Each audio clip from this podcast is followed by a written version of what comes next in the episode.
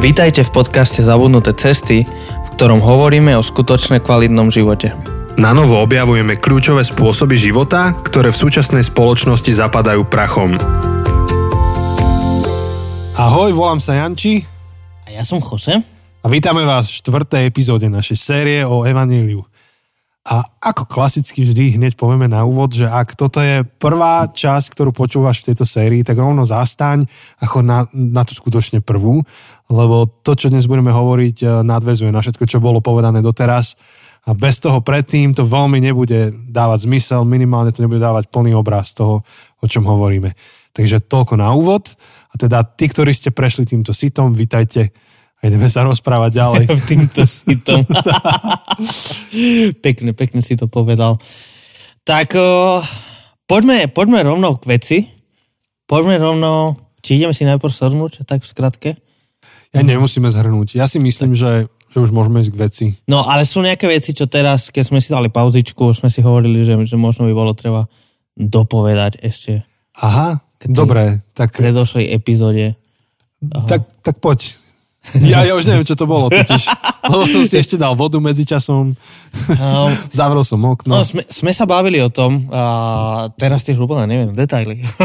Nie, my sme riešili vieru, že čo je viera. a, ale tú otázku pokania. Otázku pokania, áno. My sme vlastne si tak hovorili s Chostem, že, že tá téma Evanielia je tak brutálne veľká a široká, že nevieme všetko teraz detálne pokryť tejto e, v sérii a sme sa rozhodli ísť koncepčne a hovoriť nejak tak koncepčne o tých veciach. A, a tým pádom nepokrieme všetky, všetky slova, všetky témy, tézy.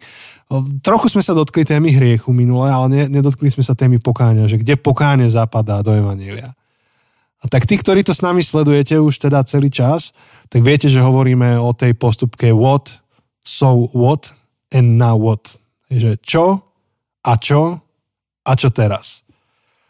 Tak čo? Ježiš za teba zomrel a stal z hrobu z mŕtvych a je pánom všetkého. Ináč ešte Ježišové pánstvo sme nerozoberali do detailov minulé. A, to, nedá sa to všetko. Áno. A čo teda? Čo s tým ja mám robiť? A to sme vysvetlovali, že na to sú tie metafory. No a čo teda? To má strašne veľa implikácií. Jedna z vecí je, že hriech bol porazený, tak to sme vysvetlovali, že čo to znamená pre nás. No a teraz so what, teda na what, že čo s tým teraz, presne tam západa pokánie. Pokánie nie je nástroj, ktorým ty si zbieraš duchovné kredity. Čím viac sa cítiš zle, čím viacej si robíš zle, tak tým viacej pokaňuješ, alebo činíš pokánie a zbiera sa ti nejaký expíš svoju dušu v nebi proste. Nie, pokánie je to, že prejdeš to postupkou. Vieš čo? Vieš, ako, čo to znamená pre teba a zariadiš sa podľa toho. A keď sa zariadiš tak, že zmeníš myslenie, že otočíš sa v živote, urobíš nejakú otočku, zmenu mysle, tak to je pokánie. Zahrňa to lútosť? Áno. Pokánie, súčasťou pokánia je lútosť, lebo ti to dojde, že ideš zle, spôsobil si nejaké škody svojim správaním, alebo proste si strátil čas, mohol si úplne inak žiť svoj život. Um, lútosť znamená, že olutuješ tú cestu, ale, ale jadro pokáňa je, že sa zariadiš, že na úvod teraz urobíš niečo nové na základe toho. To je pokánie. Čiže niekedy pokánie znamená, že maj sa rád. Ja mám jedného kamaráta, ktorý bytostne nevie úplne prežiť Božiu milosť sám v svojom živote, čo nie je jediný, akože to je proste skupina, um, akože v kresťanstve proste niekto bude mať vždy s nejakou doktrínou problém a doktrína milosti úplne bytostne ju prežiť, tak je to problém pre mnohých ľudí a tam konať pokánie znamená akože odpustiť si, mať sa rád, veriť, že Boh ťa má rád. To, to, je, to je jadro pokáňa, čo znie úplne čudne. Pokánie by malo byť predsa niečo, kde sa cítiš zle. Nie? Mm-hmm. A tu pokánie znamená, že maj, akože maj sa rád. Um, ale tým božím spôsobom, no teraz zas nechcem, aby to znelo strašne zjednodušene. A tak keď sed, sedíme s tým kamarátom, tak už sa na tom tak zabávame. On mi vždy povie, že ty mi vždy kážeš milosť. A hovorím, presne, lebo to potrebuješ počuť. A ty mi nikdy nekážeš Boží súd. A hovorím, lebo ty už si sa dosť odsúdil, ty ne- nepotrebuješ, poč- e, to není pre teba evanelium Boží súd. Ty potrebuješ počuť Božiu milosť. Áno. A iní potrebujú počuť Boží súd, ale ty nie. Mhm. A tak. No. Tak e, áno, pokánie. A, a kde sú ďalšie slova, ktoré by ste možno že priniesli a povedali, že a toto ešte ste nevysvetlili v kontexte Evangelia. No nie, my sme sa snažili hovoriť a prin, v princípe o tom. A už je na každom z vás, z nás, aby sme to hlbali nad tým ďalej. A to môže byť námet pre vás, že čo by sme mali prebrať v tej ďalšej epizóde, v tej, v tej Q&A, čo vám chýba, čo treba dovysvetľovať, čo, čo bolo nedostatočné. Takže toľko ešte sme chceli dovysvetľovať um, ešte z tej tretej a v podstate z tých, z tých predošlých epizód. A teraz by sme chceli tak uh, land the plane, môžete. Povedz to po španielsky. Aterrizar el avión. Avión je lietadlo. Ha! Čo? Avión je lietadlo. Avión je lietadlo, hej. To vieš kvôli tomu, že... Avi, aviation. Ja, ja som myslel, že kvôli tomu, že v Bratislave je ten Ja to som avión. nevedel, vidíš, áno, áno, hej. A to, ja je iba, prile, to je preto je pri letisku. Ja obľúbujem eh, niektoré YouTube kanále pilotov, Aha. aviation channels a Ok. pozerám ako zaujímavé veci. Oni Weird zoberú, flex, but okay. no počúvaj, ako zoberú GoPro kameru a teraz natáčajú akože take off, landing, eh, zoberú ťa, keď máš tie veľké lietadlá, tie dvojposchodové, tak ťa zoberú do tej serverovne, by si nevedel, že aká obrovská serverovňa je v lietadle dole, všetky tie systémy, no Mhm. krása. Ale pozerám aj tanky, takže to je jedno. Chlapík iný Slovák normálne chodí na tie tanky, čo sú na Dukle. Neviem, či vieš, bola bitka pri Dukle, obrovská bitka počas Nie. vojny svetovej. Tanková, strašne veľa tankov Ok. tam zostalo. Zostali také pomníky a on zobere GoPro kameru a ide do toho tanku, ale tým, že on je zaplombovaný, tak sa tam vie dostať iba od spodu cez ten taký kryt núdzový, alebo čo to je. Aha, Jak mačka sa tam tak pre, pre, od spodu, spod tanku OK. a ukazuje ti, že čo v tom tanku je vo vnútri. Dúfam, že všetci naši posluchači si veľmi cenia tento pohľad do tvojho súkromného života. Presne tak. Aby ste vedeli, že asi čo taký kazateľ robí na YouTube. A to je všetko, aby som chcel povedať, že, že land the plane, že to je Áno. akože idiom, že ako keby Hej, tak uzavrieť a priniesť uh, do nejakého úspešného konca. Um, v podstate nejaká aplikácia. sme príliš vážne hovorili, vieš, tri epizódy, tak treba to Máš odlačiť. pocit, že sme príliš vážne hovorili? Ja mám pocit, že furt len slandujeme a medzi, medzi tým, čo si povieme. Um, dobre, čiže my ako kresťania, a zvlášť my v našom konte- kontexte sme evangelikálni a jeden so, jedna zo zásad evangelikálnych církví alebo evangelikálnych kresťanov je, že, že zvestujú evangelium, že, že majú veľký dôraz na evangelizáciu, alebo teda na to hovoriť druhým ľuďom o tom, čo Ježiš spravil, a čo dokázal na kríži a potom jeho smrtvých stane. A, čiže pre nás, ale nielen pre nás evangelikálov, tak hovoriť o evangeliu je, je kľúčová vec. Hej. Hovoriť o viere znamená hovoriť o evaníliu. Áno. Že A- pre- áno. Iba, to som chcel počerknúť, hej, že, Áno. že jadrom našej viery nie sú naše rituály. Áno. Tie tam patria, majú tam byť, ale nie sú jadrom viery. Presne. presne. Čiže môjim jadrom viery není chodiť do kostola. Chodím a chcem a budem, ale môjim jadrom viery je evanílium. Áno. A kostol je to, to tretie v poradí na úvod. Hej. Uh-huh, uh-huh. Čiže kresťan, ktorý nás počúval pred mesiacom, ešte pred prvou epizódou, tak možno mal svoje poučky, svoje modely, um, možno nejaké zredukovanú verziu Evangelia a to možno vedel veľmi ľahko povedať niekomu. Keď hovoril o svojej viere, tak uh, mal um, veľmi jednoduchý spôsob, uh, ako to povedať. No ale teraz, ako si vypočul celú našu sériu, tak je celý zmetený, že, že aj on sa dostal, že a čo teraz? A čo je to evanílium? čo, teraz mám, čo teraz mám robiť? Ja chcem hovoriť o, o evaneliu, chcem hovoriť o mojej viere s mojim okolím, ale ako to mám robiť? Aha. Um, A vôbec aj ako povedať evanílium. Keby, aj ke, keby teraz mi niekto povedal, že povedz mi evanílium. Ja viem povedať akože to jadro, to doktrinálne, ale nemám pocit, že som práve povedal celé evanílium. uh-huh. Um, pre mňa je jedna z kľúčových úplne zásadných vecí je porozumieť životu človeka, ktorému chceme evanilium povedať. Kým toto sa neudeje, kým, kým, nepocho- kým sám neprežijem, že v čom je evanilium dobrou správou pre toho človeka, tak vlastne nemám veľmi o čom. Jedine, že by som veril, že jediné evanelium je to, že ty si hriešnik a Boh ti odpúšťa. Keby toto bolo jediný rozmer evanelia, tak mám jednoduchú úlohu. Vydeptať ťa, aký si hriešnik a povedať ti, že ti je odpustené. A to sme, tomu sme sa už venovali, že to je iba časť tej celej pravdy. Ano. Ak chcem byť ako Pavol, ak chcem byť ako Ježiš, ako, ako prvý apoštoli, tak vlastne skôr než ti poviem evanelium, si nám ako obrovskú námahu porozumieť tvojmu svetu, porozumieť kultúre. To je... Francis Schaeffer povedal, ja niekde by som aj vedel nájsť ten citát v týchto knihách, čo tu mám, keď sa ho pýtali, že ako by strávil hodinu s neveriacim človekom, uh-huh, uh-huh. povedal, že 55 minút by ho počúval a možno, že 5 minút by hovoril. Áno. V podstate inak. Aby mohol na konci vlastne. Áno, áno. Vieš, že to je ale prevziatý citát. Hej, to nie je jeho vlastne? Akože preformulovaný citát, že to Um, no povedz. To sa spýtali, teraz neviem, či uh, Thomasa Jeffersona alebo Abrahama Lincolna, že alebo, alebo je, majú nejaký takýto citát, jeden z nich dvoch. Že teraz sa spýtali Jeffersona? Asi nie. Nie, nie, nie. Že to, to, teraz sa spýtali o Lincolna. Alebo Som povedal teraz? Nepovedal si teraz? Neviem. Puse, po, pretočím to, aby počuli to. No, proste, že um, ako keby hovorili, neviem, ktorý z týchto dvoch, hovorili, že keby som mal hodinu na to, aby som um, sekal strom, tak Aha. 50 minút alebo 55 minút by som venoval tomu uh, že brúsiš, brúsiš akože sekeru.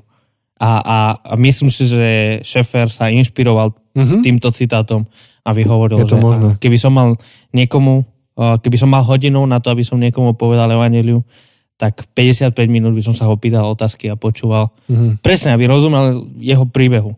A v podstate to sme naznačili už, uh, myslím, že hlavne pri tej dvojke epizóde, keď sme hovorili o tých modeloch, napríklad o tých štyroch duchovných zákonoch a ten most a tak, že, že pre niekoho toto, bude, toto budú dobré metafory alebo dobré, dobré spôsoby.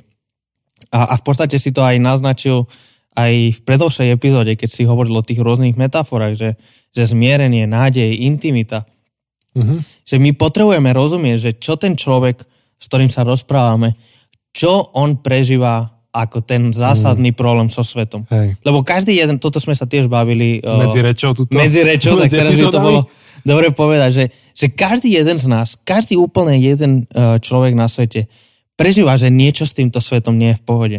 A otázka je čo? Hej, Hej. Bill Gates bytosne prežíva ekologickú mm. krízu a, a, a vírusy. Um, Hej. A preto sa rozhodol robiť všetko preto, aby riešil Hej, maláriu v Afrike. Na Netflix pozrieš Inside Bill's, Bill's Brain, tak tuším sa to volá aj áno, áno. pochopíš, že čím tam, žije. Áno. Čiže, čiže každý jeden človek, toto nie je otázka viery, toto nie je otázka, že kresťan, nekresťan. Každý jeden človek vníma niečo ako nejaký zásadný problém s týmto s touto existenciou, ano. s týmto svetom. A dokonca Pascal použil tak ten, ten známy, tú známu metaforu, že máme v srdci vákuum v tvare kríža. Hej. Alebo C.S. Lewis hovorí, že ak um, pociťuješ v živote potrebu alebo túžby, ktoré nič na zemi nedokáže naplniť a uspokojiť, tak um, možno, že si bol stvorený pre iný svet. Hej, že to odkaz na niečo iné uh, späť k tvojmu flow. Áno. Takže uf, teraz sa, sa musím k tomu uh, nejak ne, Že, že sme sa rozprávali, že, že každý z nás pociťuje, má, má to vákuum v živote, alebo pociťuje defekt, alebo nedostatočnosť tohto sveta, že Áno. sme stvorení pre viac, než tento svet dokáže ponúknuť. Áno. EVS má tú webku, že chcem viac. Takže áno, sme áno. stvorení pre viac. Alebo minimálne pre viac, než tento svet ponúka teraz. Hej, že, že, že mm. dobre, ani to nejdem ťahať do nejakých že, uh, metafyzických, ale, ale proste, že vidíme, že teraz svet nie je taký, ako by mal Hej. byť. A, mm. a aby, aby som smestil áno, aj... Áno, ale Biblia je taká skeptická, hovorí, že ani nebude, pokiaľ sa niečo zásadné neudeje. Áno, áno, My áno. máme stále tú nádej, že ale budeme vzdelávať a zlepšíme Presne. ekonomiku a bude svet lepší. Biblia je v tom skeptická Pres, a dáva presne. aj historický záznam a argumentuje históriou, že pozri sa. Preto máme toľko historických príbehov v Biblii, aby áno. nám demonstrovali túto jednoduchú myšlienku, uh-huh. že nečakaj, že bude len tak sám od seba svet lepší.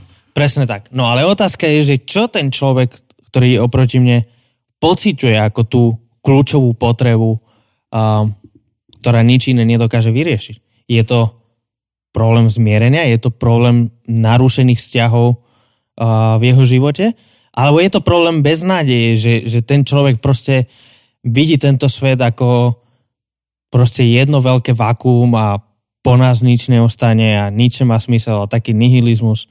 Je to otázka intimity, že, že presne ten multivers, ktorý si spomínal, hej?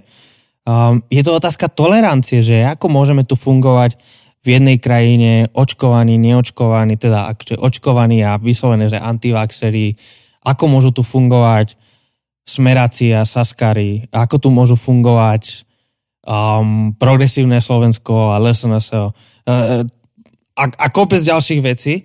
Uh, problém tolerancie, problém prijatia, problém komunity. Um, čo je tá kľúčová potreba, ktorý ten človek vníma?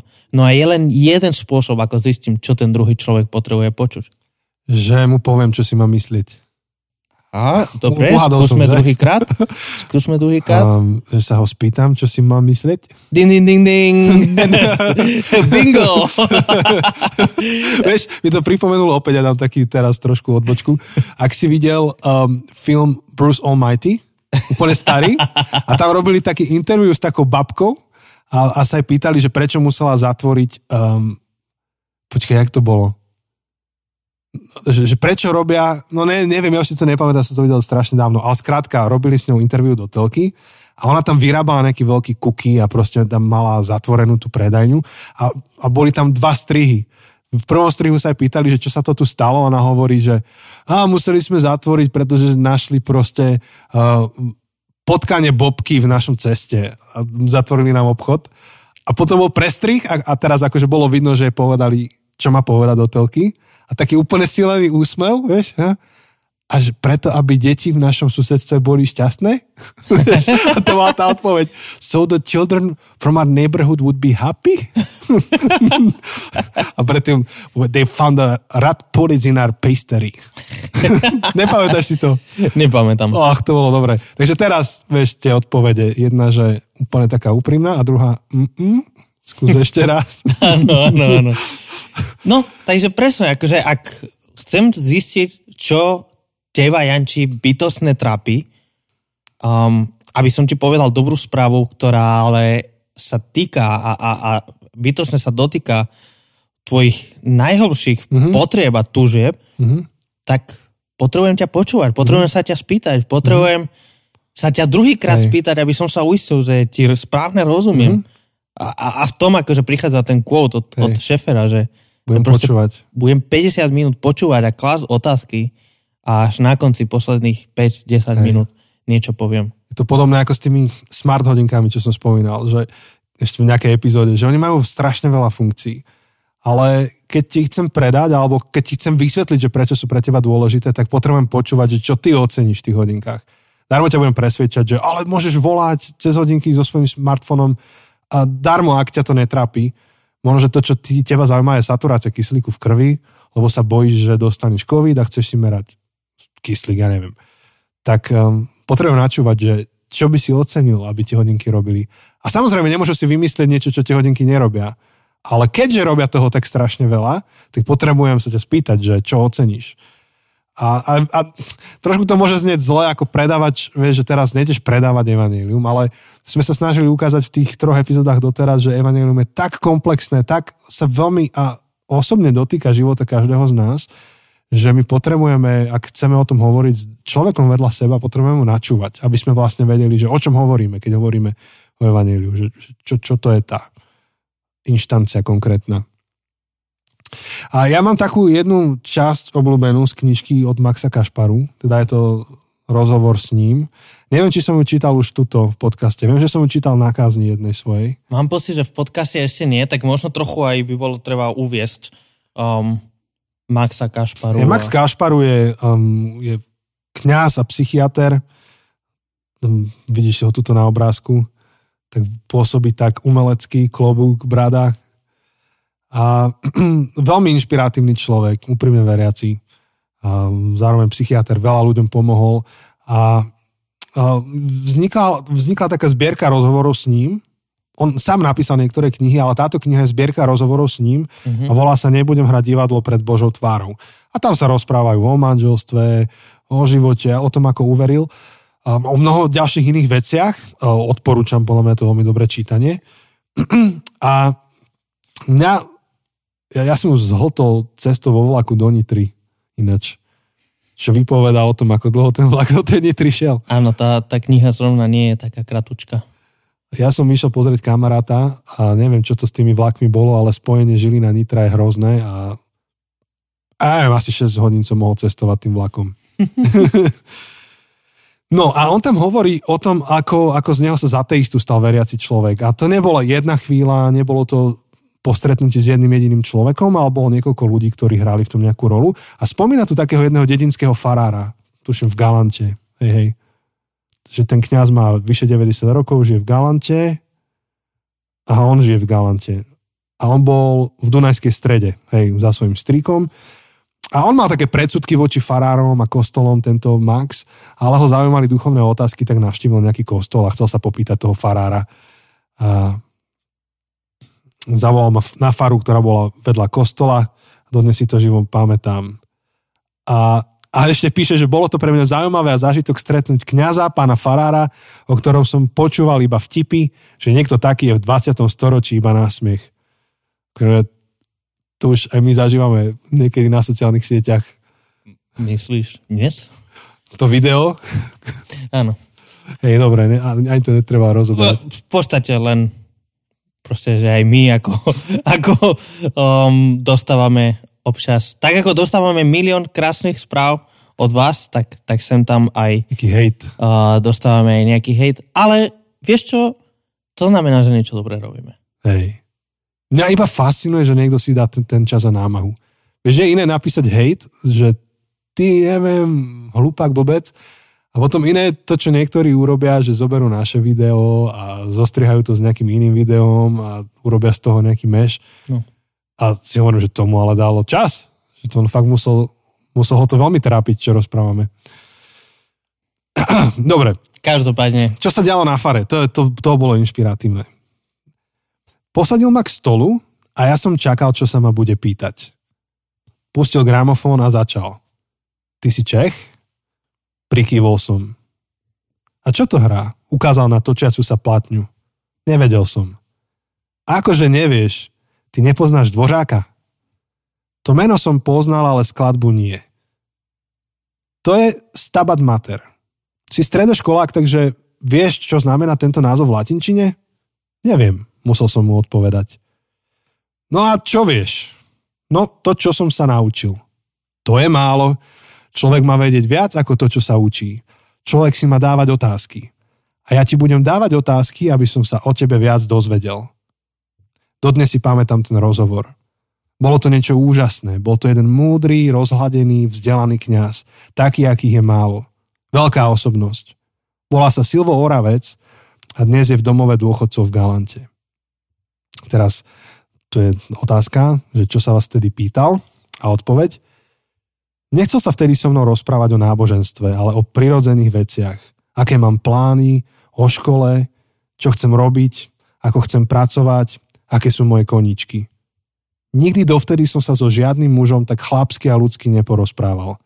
Na záver mi povedal, ak budeš chcieť ešte niekedy prísť, príď. Prišiel som hneď na druhý deň a stále sme sa nedostali k náboženstvu to, jak tá naša, tie tri série prvé, že nie a nie sa vymačkať, že? Stále sme hovorili o živote a čo teraz, a čoraz väčšmi sme to rozvíjali. No vôbec sme sa nedotýkali Boha, církvy a náboženských tém.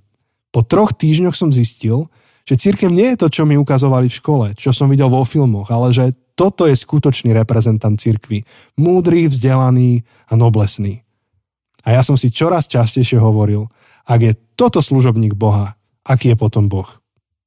A až vtedy som si začal klásť otázky, ku ktorým ma pozbudzoval.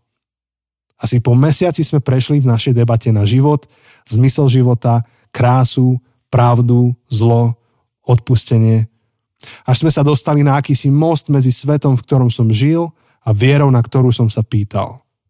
A on ma cez tento most previedol. Ak by som mnou skočil hneď prvý deň na to náboženské, dopadlo by to veľmi zle. On však mal trpezlivosť a postupne ma k týmto témam priviedol. A potom ten rozhovor pokračuje ďalej o tom, že aké boli ďalšie náboženské impulzy. A ja si myslím, že toto je úplne jasná ukážka toho, o čom sme hovorili teraz niekoľko minút. Že niekedy ísť hneď a povedať, toto potrebuješ počuť, toto je Boží odkaz pre teba. Fú, môžeš, ak máš silný prorocký dar, ale niekedy to musíš dať tomu čas a tých 50 minút počúvať, aby si mohol 10 minút hovoriť. Takže toto je pre mňa, akože niekedy, keď, keď idem prednášať niekde, alebo sa ma pýtajú, že ako hovoriť evanílium v dnešnej dobe, to je úplne alfa omega pre mňa, načúvať. Skôr než hovoríš, načúvaj. Snaž sa pochopiť, čo, čo, čo verí tá spoločnosť, čo verí naše okolie, um, čím žije okolie, čím žije človek, mesto, komunita, v ktorej si. Až potom máš vlastne message, ktorý môžeš povedať. Mm-hmm. To je, to je kľúčové. Áno, to umenie pýtať sa otázky, myslím si, že je jedna z najdôležitejších vecí.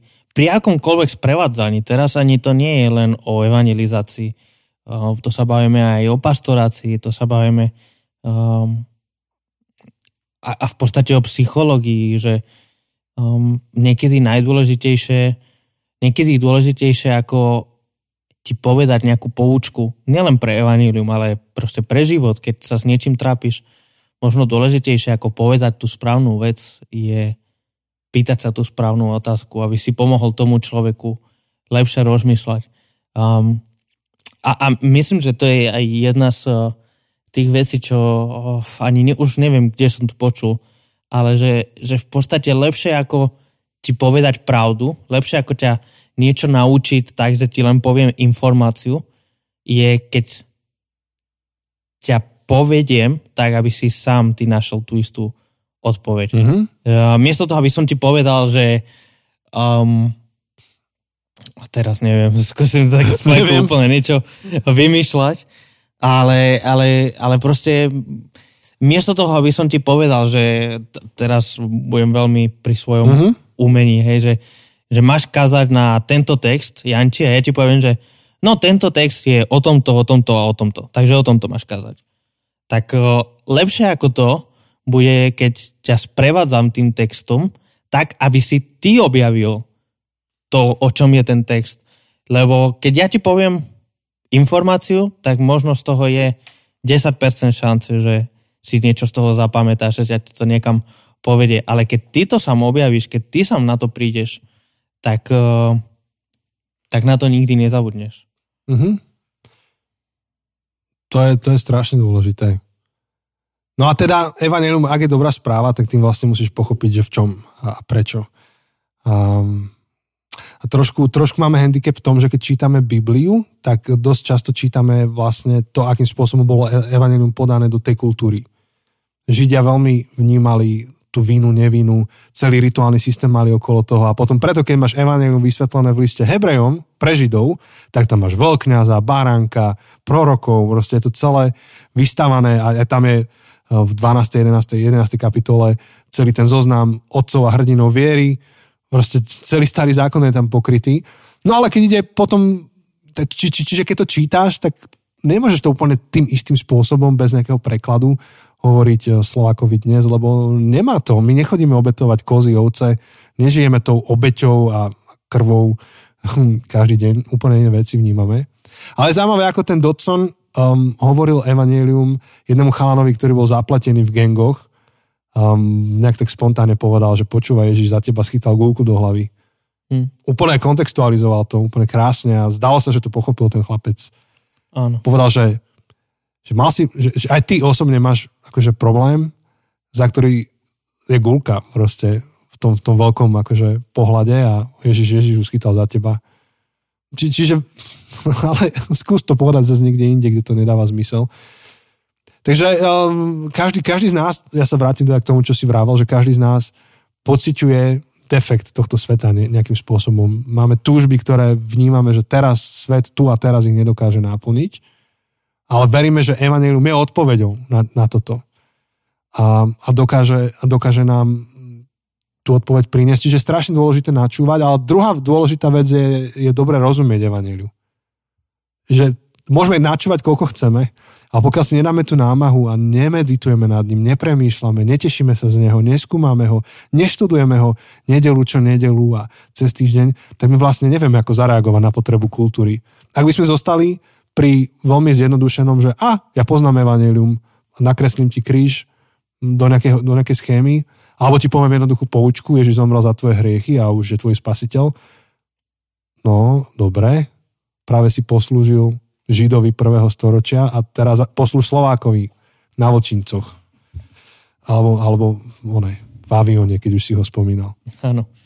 Čiže, čiže je, sú to dve veci. Byť milovníkom a študentom, ako milovník, ne, ne v zlom smysle, ale študentom kultúry. Milovať proste, milovať ako láskavo, milovať svoje okolie, študovať ho, dať tomu čas. Nepovedať si iba, že veci sú jasné, všetko je jasné. Proste som počul taký výrok skazateľne, že, že ateizmus je blbosť a hotovo. Ma to strašne mrzelo, lebo a, a, ako chceme poslúžiť niekomu, ak, ak si myslím, že sa ateista milí a chcem mu naozaj poslúžiť, ako mu môžem poslúžiť výrokom, že ateizmus je blbosť a hotovo. Toto to, to, to tak nefunguje. Musím milovať toho človeka, porozumieť, že prečo je ateistom, pre, prečo si to myslí. Ak ja si myslím, že sa milí, tak mu musím porozumieť, že prečo si myslí to, čo si myslí a potom mu povedať, čo ja verím. A, a už to nechať na ňom, nech to spracuje. Čiže milovať kultúru, rozumieť jej, skúmať ju a zároveň milovať evanelium a skúmať ho tak, aby som rozumel všetkým tým metaforám, aby som ju vedel vyťahnuť. Čiže toto je jedna vec. A neviem, či chceš k tomu ešte niečo dodať? Nie, tak som akože rozmýšľal, že keď povieme ateistovi, že ateizmus je blbosť, tak v tej chvíli si mu povedal, že je blbý. Uh-huh. A, a, a ako chceš viesť rozhovor s človekom? Ako chceš, aby človek, ktorého si práve nazval blbý, sa s tebou rozprával? Akože v tej chvíli si zavrel úplne všetky dvere. Um, ak nerešpektuješ človeka, ak, ak nerešpektuješ človeka, s ktorým sa rozprávaš, um, keď mu povieš, že je ateizmus je blbosť a tým pádom nepriamo mu hovorí, že je blbý, tak ty sa nerozprávaš rovno, už akože ho nevnímaš ako rovnocenný človek, s ktorým sa rozprávať. Um, ako ďalší boží obraz, ako človek stvorený na boží obraz um, ktorý má obrovskú hodnotu, ale je to pre teba len blbec. Mm. Um, ako, chceme, ako chceme si niekoho získať, ako nerešpektujeme, ak sa nesprávame k nemu ako plnohodnotné Bože stvorenie na Boží obraz. Hej. Um, pozrime sa, ako sa Ježiš správal ku komukoľvek. Že začal t- tak, že vyzvihoval ich hodnotu nie preto, že niečo robili alebo nerobili, nie preto, že niečo verili, neverili, s niečím súhlasili, nesúhlasili, ale preto, že boli ľuďmi, pretože boli Bože stvorenie, pretože boli stvorení mm. na Boží obraz. A potom s nimi viedol, viedol na mm. základe tohto a s týmto nastavením viedol mm. tie rozhovory. Keď my automaticky označujeme kohokoľvek nesúhlasí s nami za blbca, mm. tak v tej chvíli sme z neho robili menej hodnotného mm. um, nie 100% človeka a tým pádom to sa nedá viesť mm. plnohodnotný a rovnocenný rozhovor. Mm-hmm. Takže chce to, chce to načúvať kultúre a vedie to Evangelium do nej priniesť. E, ešte jeden z príkladov. Um, Pavol, keď bol na Areopagu, tak um, čo hovoril im? Vlastne on, on vnímal, že, že oni vnímajú potrebu byť spravodlivý pred Bohom, vnímali ju, lebo hovorím, že pozrite, že vy staviate oltáre všetkým Bohom a dokonca tak si chcete byť istí, že ste spravodliví pred Bohom, že ste postavili oltár neznámemu Bohovi, aby ste ho neurazili. Čiže on im dal zapravdu a, a videl tú potrebu, že oni chcú byť v pohode s Bohom, vnímajú. Tak hovorí, že áno, ja vám chcem hovoriť o Bohu, ktorý bude súdiť tento svet. OK, vnímate to, tak poďme teda do toho. Ale je to ten Boh, o ktorom neviete, ktorému ste postavili neznámy oltár. A prečo viem, že to je on? lebo sme ho videli stať z mŕtvych. A proste to bolo celé, čo povedal. Historický, proste historický rozmer Ježišovho z mŕtvych stania. Časť ľudí ho mala zablázna, časť ľudí ho následovala a šlo sa ďalej. Čiže, čiže toto je to. A potom jedna z vecí, ktorú si myslím, že potrebujeme nánovo objaviť, a sme sa aj dotýkali, tuším, pri téme dualizmu, že potrebujeme uznať to, čo je dobré v kultúre a to, čo je krásne. A nie iba hovoriť o tom, čo Evangelium naplňa tú dieru, ale aj to, že kde sa evanilium už prejavuje, alebo tá Božia dobrota. Leonardo Sweet povedal takúto myšlienku, že, um, že keď sa s niekým rozprávaš, tak tie najlepšie veci v živote toho človeka oproti tebe sú požehnaním od Boha. A tie najhoršie veci v živote toho človeka pre tebou sú ringom, kde Boh môže vykonať svoju záchranu alebo spásu. A ľudia túžia a sú hladní po pozbudení a láske, ale potrebujú zároveň pomôcť vnímať prítomnosť Božej alebo Božieho ducha v ich živote. Dobre, teraz som to prekladal, bol tu kostrbaté, ale opäť, on hovorí, že, že keď pozeráš na človeka pred sebou, s kým sa rozprávaš o duchovných veciach, tak ty musíš vnímať, že to dobré v živote tvojho kamaráta alebo človeka oproti tebe je tam, lebo je to požehnanie Boha, Bože požehnanie v jeho živote. A to, čo je zlé, alebo kde ten človek zlyháva, tak to je priestor, kde Boh môže vykonať svoju obnovu. A, a že my potrebujeme toto ľuďom pomôcť vidieť, že, že už kde sa ich Boh už dotýka, že kde už zažívajú Božu prítomnosť, aby, aby sa potom cítili slobodnejší, teda nechať priestor Bohu dokončiť to svoje dielo aj v tých problémových oblastiach života. Ale to sa dá iba vtedy, keď to aj hľadáme. Keď vieme ukázať, že pozri, že čo už ti Boh dobre dáva do života. Ja som čítal um, príbeh typka, čo napísal to One Minute Manager, tú knižku, ak, ak ju poznáš. Áno, áno taký, nepamätám si, ako sa bol taký, ľah, taký že v podstate ľahko, nie že ľahko vážne, ale taký, že v pohode, pohodiak, ateista, tak nerešil vieru, aby sa One Minute Manager, že celkom dobre s tým zbohatol, že potom nejaký kamarát ho stretol a hovorí mu, že dobre, že už keď ti Boh požehnal takto v živote, čo urobíš teraz ďalej pre Boha? A že to bol pre neho taký turning point. Neprišiel, jo, že ty si úplne hriešný, celý zlý, všetko zlé, hriešná kniha. Úplne inak povedal, že pozri, čo dobré už máš od Boha v živote, čo spravíš ďalej. Um, takže tak, to, to je jedna, jedna, jedna z vecí, ktoré sa potrebujeme naučiť. Um, čiže toto, načúvať. A potom jedna z vecí ešte, ktorú si tiež potrebujeme pripomenúť, že my nemáme za úlohu presvedčiť človeka pri nás. Máme to akože sa snažiť o to, ale nie je to napokon naša zodpovednosť. To je medzi človekom a Bohom. My máme byť svetkom, trpezlivým svetkom toho, čo veríme, čo vnímame. K tomu nás vyzýva aj Apoštol Peter, že Duch Boží vám dá, že vy svedčíte o nádeji, ktorú máte a keď sa vás pýtajú, a Duch Boží vám dá potom v správnu chvíľu správne slova. Takže ešte e, z tejto knižky, čo som stále spomínal toho Dodsona, tak on tam hovorí o štyroch takých nástrahách, ktoré môžu káziť tieto naše rozhovory o Evaníliu. Prvé neosobné svedectvo, to je vtedy, keď iba chcem odrapkať poučky a vôbec ma nezaujíma život toho človeka, iba si chcem splniť povinnosť. A ešte to tam tak hovoril, že v tom evangelikálnom svete môžeš mať pocit, že ako keby si bol stále bodovaný. Čiže keď nepovieš v rozhovore o, o Ježišovi s niekým, tak máš akože najhoršiu známku, proste fail. Keď aspoň spomenieš Ježiša trošku, niečo duchovné, tak máš jeden bod a dva body, keď povieš aj o hriechu a pokaní. Vieš, že to máš taký a stály pressure a najviac bodov máš, keď ťa musí počúvať v lietadle hodinu a hovoriť do neho. A že, že keď je to iba o tomto, že zbieraš si kredity za to, že si niekomu niečo povedal, tak sa to stáva neosobné. Je to iba, že kokšo, musím ti to povedať a to celé zlé. To, čo to má byť, je to, že pestujeme svoju lásku voči okoliu. Ak svoje okolie milujem a ak milujem Ježiša, tak sa to nejakým spôsobom pretne v úprimných rozhovoroch Podobne ako ten kňaz s tým Maxom to robil. Uh, po druhé, samospravodlivé moralizovanie, hľadárenie, že keď z Evanielia iba spravíš ďalší zákon.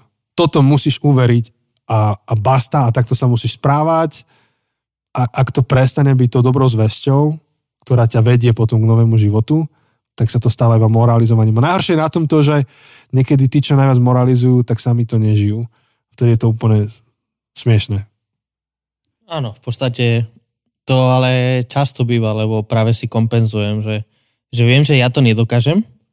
Mám tu nejaký morálny štandard, ktorý verím, že by sme mali všetci dodržavať, ale viem, že to nedokážem, tak o to tvrdšie budem hovoriť o tom, aby, že to musíte všetci vy ostatní, lebo viem, že ja to nedokážem. Že, že je zaujímavý paradox, že by si očakával, že ten človek, ktorý to nedokáže dodržavať, tak práve bude taký láskyplný voči svojmu okoliu a nebude tlačiť to, čo on sám nedokáže. Mm. Ale, ale niekedy paradoxne to funguje naopak, že práve preto, že ja to neviem, tak budem vám tlačiť, mm. že vy to musíte. Tak. A vlastne to bola tá základná premisa tejto série, že evanelium je správa, na ktorú reagujeme. To nie je systém života, ktorý ti prinesiem a keď ho budeš žiť, vtedy žiješ evanelium. Mm-hmm.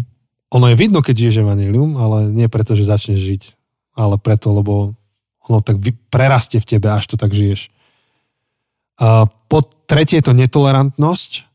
Mm-hmm. Toto je strašne dobre, to rozobral v tej knihe. Existujú dva typy tolerantnosti.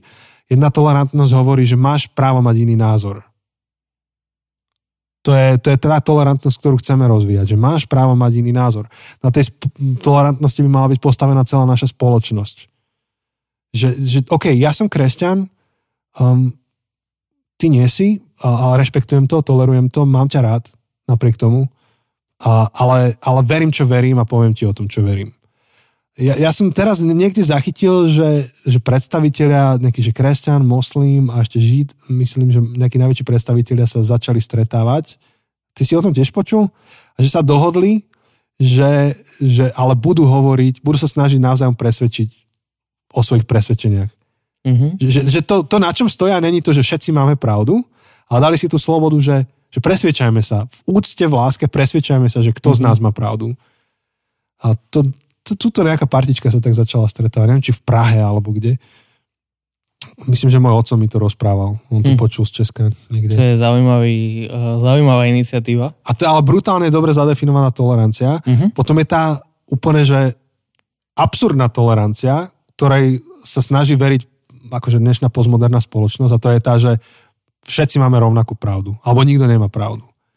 Ale to je v podstate netolerantná tolerancia, lebo ona hovorí, že každý z vás sa milí a ja mám pravdu. Čiže keď niekto povie, že všetky náboženstva sú cestou k Bohu, rovnakou, všetky náboženstva hovoria o tom istom, tak vlastne hovoria, ignorujem to, že vy máte svojich tisíce rokov tradície, vy sa tisíce rokov zaoberáte tomu, čomu veríte, vy nesúhlasíte medzi sebou, ale ja hovorím, že vy všetci sa milíte, lebo ja som to teraz objavil, že vy všetci sa milíte a ja mám pravdu a vy sa milíte.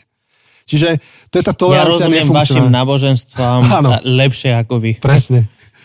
Čo tam potom, že proste hlavní predstavitelia povedia, že to sú akože rôzne cesty, ale, ale ja ťa vedem k tolerantnosti, že vy všetci ste to isté. Lebo však všetky náboženstva sú o láske, ja som tomu tak pochopil, teda ja rozumiem vašim náboženstvám lepšie, lebo som si povedal, že tá kľúčová úloha bude to uh-huh. láska. Čiže napokon to je maximálna netolerantnosť, lebo ty nemôžeš byť dobrý kresťan. Lebo ak si dobrý kresťan, tak v podstate veríš v ex- exkluzivitu Ježiša. Ale v mene tento tolerancie nemôžeš byť kresťanom. Lebo ona ti hovorí, že buď tolerantný a to znamená, že nebuď sám, akože never tomu, čo veríš. Pričom ako tá dobrá definícia tolerancie je, že, že to, že si kresťan, neznamená, že nemôže vedľa teba existovať moslim. Proste nechaj ho žiť, ver, čo veríš snaž sa ho získať pre svoju vec, však OK. No a, a myslím si, že tomuto sa musíme učiť ako kresťania. Nebyť nervózny z toho, že niekto nesúhlasí s tým, čo hovorím. Nebyť nervózny z toho, že má iný názor a tolerovať ho. Tolerovať ho v tom dobrom slova zmysle. Dať mu priestor a náčúvať. Učiť sa. Častokrát my sa máme čo učiť od iných. Nezjedli sme všetku múdrosť sveta. Ano. A potom po štvrté neinformovanosť. To je taká neochota študovať kultúru okolo seba. Proste to iba uzavrieť že vy sa milíte, lebo ste blbí a ja mám pravdu a hotovo. Je to tak? Je to, áno, je to tak. A keď máš námietky, tak moc špekuluješ nad tým, je to tu úplne jasné. Všetko je mm. jasné, a keď máš nejasné, je to iba preto, že špekuluješ a hotovo. Áno, lebo v Biblii je to jasne napísané. No. A...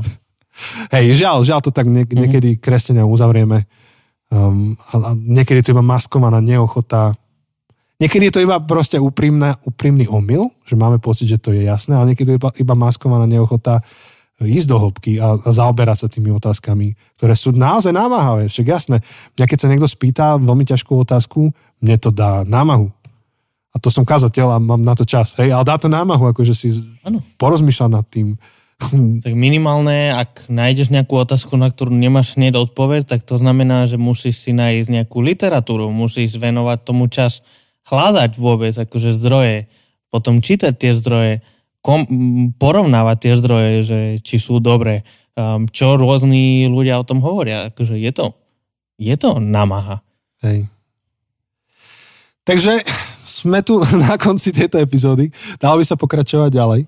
Ale je to tak, že, že kresťania stoja na dobrej správe, ktoré veria a boli vyzvaní samotným Ježišom, aby tú správu šírili ďalej. To není, že, že neviem, čo církev vymýšľa, proste Ježiš to tak povedal, že choďte hovorte o tom ďalej, číte mi učeníkov.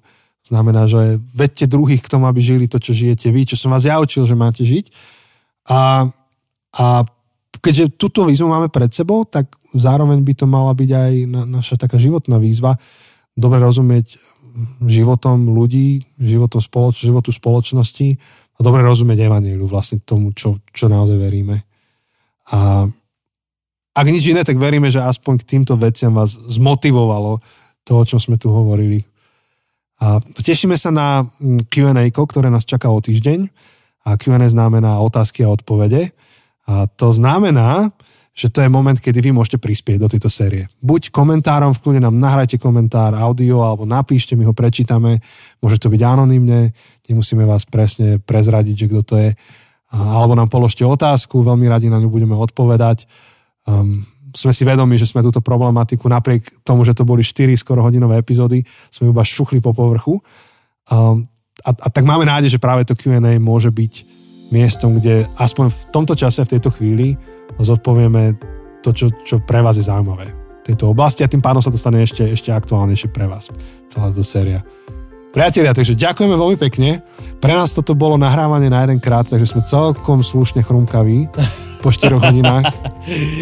Um, ak by vás zaujímali také pikošky, tak eh, sme začali nahrávať 3.30 a Janči vtedy tak optimisticky ako klasicky hovoril, že No, to do 7 by sme mohli mať. Povedal som, že ak dáme iba 45 minútové epizódy, že to dáme do 7. No. A, a neboli 45, všetky neboli 40 minút. tak, tak. Takže momentálne je 7.40. Takže, ale, ale zlepšili sme sa. Zlepšili sme sa. To je pravda, ne, nebolo to 6 hodín. Áno. Naposledy, keď sme mali ten bonus, čo tiež akože si hovoril, že za hodinku budeš doma Fú. a ti to trvalo nejaké takmer 3 hodiny byť doma. Hey. Takže Takže tak, uh, sme veľmi radi, že ste tu.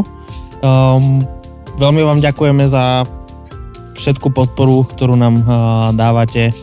Um, znovu všetky správy, keď vidíme, že to zdieľate, že to má pre vás uh, nejaký prínos, um, že sa to dotýka uh, vašich životov. Ako sme aj hovorili pri, pri poslednom bonuse uh, na nový rok, tak, uh, tak je kopec príbehov, ktoré kvôli anonimite, kvôli súkromiu nemôžeme zdieľať, ale, ale vždy sme poctení a, a nadšení, keď, keď nám píšete o tom, ako vlastne tento podcast a obsah, ktorý tu rozoberáme, rozhovory, ktoré máme s ľuďmi alebo medzi sebou, um, tak ako majú dopad alebo ako vás pozbudili. Takže, takže ďakujeme uh, za všetku takúto podporu a veľmi špeciálne uh, pozdravujeme a ďakujeme našim Patreonom, vďaka ktorým uh, toto všetko v pozadí, sociálne siete, grafici, uh, celé to, celá tá administratíva uh, za tým, um, aj, aj tú techniku, ktorú používame, tak uh, môžeme, môžeme zaplatiť. A ak by ste sa chceli aj vy pridať, ak by ste chceli aj vy podporiť tento podcast aj vašimi financiami, tak ako sme už niekoľkokrát spomínali, tak zopakujeme, môžete ísť na zabudnutecesty.sk a tam nájdete spôsob, ako odporiť, či už jednorázovo, alebo pravidelne. Mm-hmm. Ďakujeme všetkým tým, ktorí s nami idete. Naozaj, naozaj vzácne. Takže tešíme sa na vás a počujeme sa o týždeň. Čau. Čaute.